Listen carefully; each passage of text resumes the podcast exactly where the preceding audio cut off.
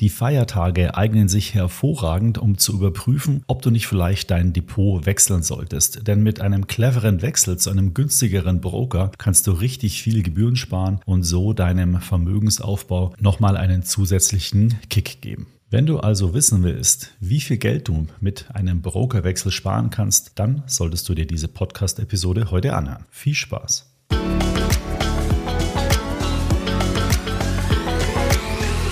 Es gibt ganz unterschiedliche Gründe, warum du einen Broker wechseln solltest. Die wichtigsten sind natürlich zum einen die Gebühren, denn du kannst dort nämlich richtig viel Geld sparen. Es könnten aber auch Gründe sein, zum Beispiel, weil der neue Broker viel bessere Funktionen oder ein schöneres Interface zum Beispiel dir bietet. Oder ganz aktuell, weil der neue Broker viel attraktivere Guthabenszinsen anbietet als dein bestehender. Und ein letzter Punkt könnten natürlich auch Aktionsangebote sein, denn manchmal bietet Broker für Depotbeträge beispielsweise bestimmte Prämien an. Und dann kann es sich schon lohnen, mal sein Depot auch zu übertragen zu einer neuen Adresse und da ein paar tausend Euro Prämie einzustreichen. Schauen wir uns aber mal den wichtigsten Punkt an und das ist das Thema Gebühren sparen. Welche Gebühren fallen denn eigentlich bei einem Broker grundsätzlich mal an? Das sind zum einen die Transaktionsgebühren für reguläre Wertpapierkäufe, dann die Gebühren, die für Sparpläne, Aktien- oder ETF-Sparpläne ausgeführt werden. Dann gibt es auch noch manchmal Depotführungsgebühren oder sogar Inaktivitätsgebühren. Und wenn du viel mit Wertpapieren in Fremdwährung handelst, dann solltest du auch mal einen Blick auf die Kosten der Währungsumrechnung werfen, also zu welchem Kurs wird das dann eigentlich alles dann in Euro konvertiert. Jetzt, wo wir einen Überblick über die Gebühren haben, machen wir doch mal ein ganz konkretes Beispiel und dazu nehmen wir an, dass du Kunde der Comdirect bist. Dort kostet eine reguläre Börsenorder nämlich 4,90 € plus 0,25% vom Ordervolumen, mindestens aber 9,90 €, maximal 59,90 €. Das Depot kostet dort regulär 23,40 € im Jahr.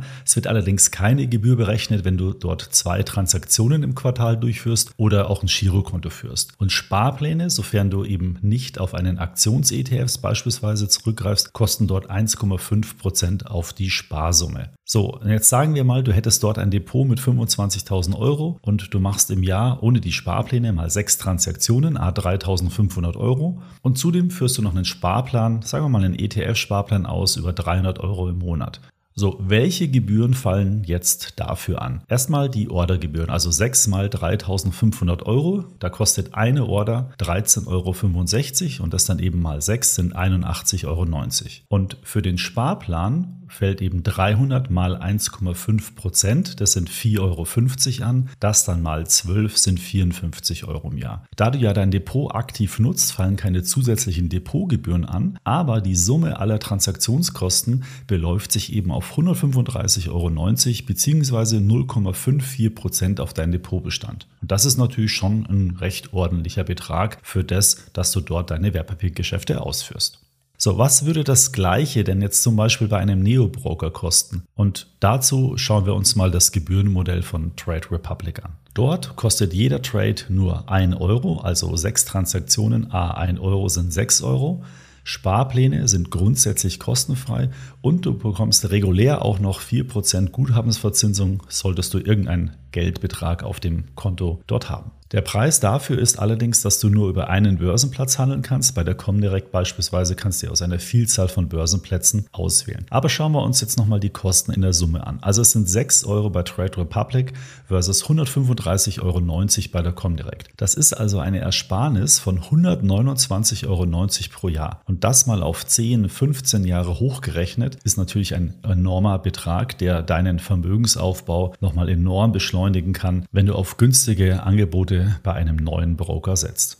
Bevor du dich aber für einen neuen Broker entscheidest, solltest du auch nochmal auf die Funktionen des Brokers achten. Denn ich hatte in dem Beispiel ja schon gesagt, dass du bei Trade Republic zum Beispiel nur an einem Börsenplatz handeln kannst. Also musst du dir genau überlegen, welche Funktionen du wirklich benötigst bei deinem neuen Broker. Beispielsweise, welche Wertpapiere willst du handeln? Aktien, ETFs, Fonds, Derivate oder Anleihen? Willst du an speziellen Börsenplätzen handeln? Denn nicht jeder Broker bietet jeden Börsenplatz an. Möchtest du Zugang zu Auslandsbörsen? Börsen haben, also zum Beispiel direkt in New York Aktien handeln, sind dir ETF-Sparpläne oder Aktiensparpläne wichtig. Möchtest du vielleicht sogar auf einen Wertpapierkredit zurückgreifen? Und natürlich auch, wie du dort handeln kannst, also nur via App oder Desktop oder über beides. Das sind also alles Punkte, die du unbedingt beachten und vorab prüfen solltest. Du kannst dazu unseren ETF-Broker-Vergleich nutzen. Dort findest du eigentlich die wichtigsten Angaben übersichtlich zusammengestellt. Und über unseren Depot-Vergleich kannst du auch noch zwei Broker direkt miteinander vergleichen. So kannst du die Unterschiede viel besser erkennen. So, wie wechselst du jetzt am besten einen Broker? Also zunächst mal musst du das Angebot recherchieren. Hier hatte ich ja schon erwähnt, nutzt du am besten unseren Broker-Vergleich. Dann solltest du einen Gebührenvergleich machen. Achte dabei auch auf aktuell laufende Wechselaktionen. Es gibt zum Beispiel immer wieder Broker, die dir eine Prämie zahlen, wenn du dein Depot zu diesen Brokern überträgst. Hier kannst du dann schnell, je nach Depotgröße, ein paar 100 € sparen bzw. als Prämie kassieren. Dann solltest du zunächst mal das neue Depot eröffnen. Mach hier alles fertig, legitimiere dich, warte, bis du die Zugangsdaten bekommen hast und die Depotnummer. Wenn das Depot eingerichtet ist, dann musst du dich entscheiden, soll es als Zweitdepot genutzt werden oder möchtest du einen Vollumzug machen.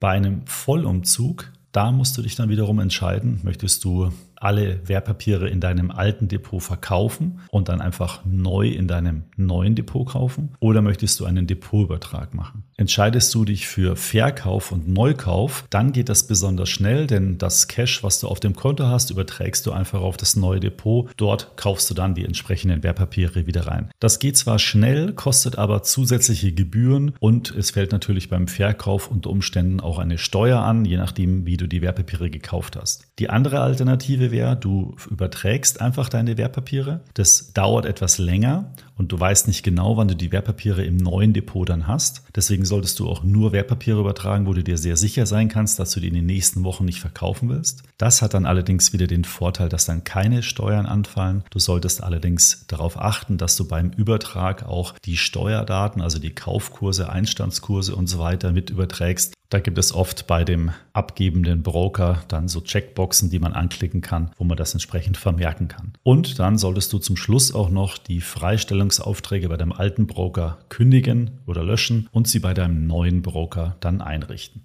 Ja, so ein Brokerwechsel ist schon mit einem gewissen Aufwand verbunden, aber wenn du das einmal durchgezogen hast, dann sparst du halt unmittelbar die Gebühren ein und kannst somit schneller deinen Vermögensaufbau vorantreiben. Und was eignet sich jetzt besser als die Feiertage, um sich mit dem Thema Brokerwechsel zu beschäftigen? Nutze also die Zeit zwischen den Jahren, um dich ausgiebig über die Angebote der Broker zu informieren. Treffe deine Entscheidung, such dir das beste Angebot raus, eröffne dort ein neues Depot, das kannst du alles ganz bequem mittlerweile von zu Hause aus machen und profitiere dann im neuen Jahr mit deinem neuen Brokerangebot.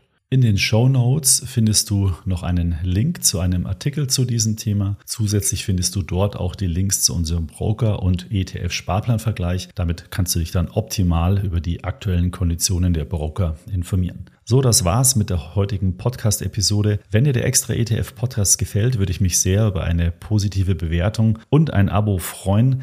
Ansonsten findest du in den Shownotes noch weiterführende Links zu diesem Thema, falls du dich näher mit der Materie auseinandersetzen willst. Danke für eure Aufmerksamkeit. Bis zur nächsten Podcast-Episode. Euer Markus Jordan.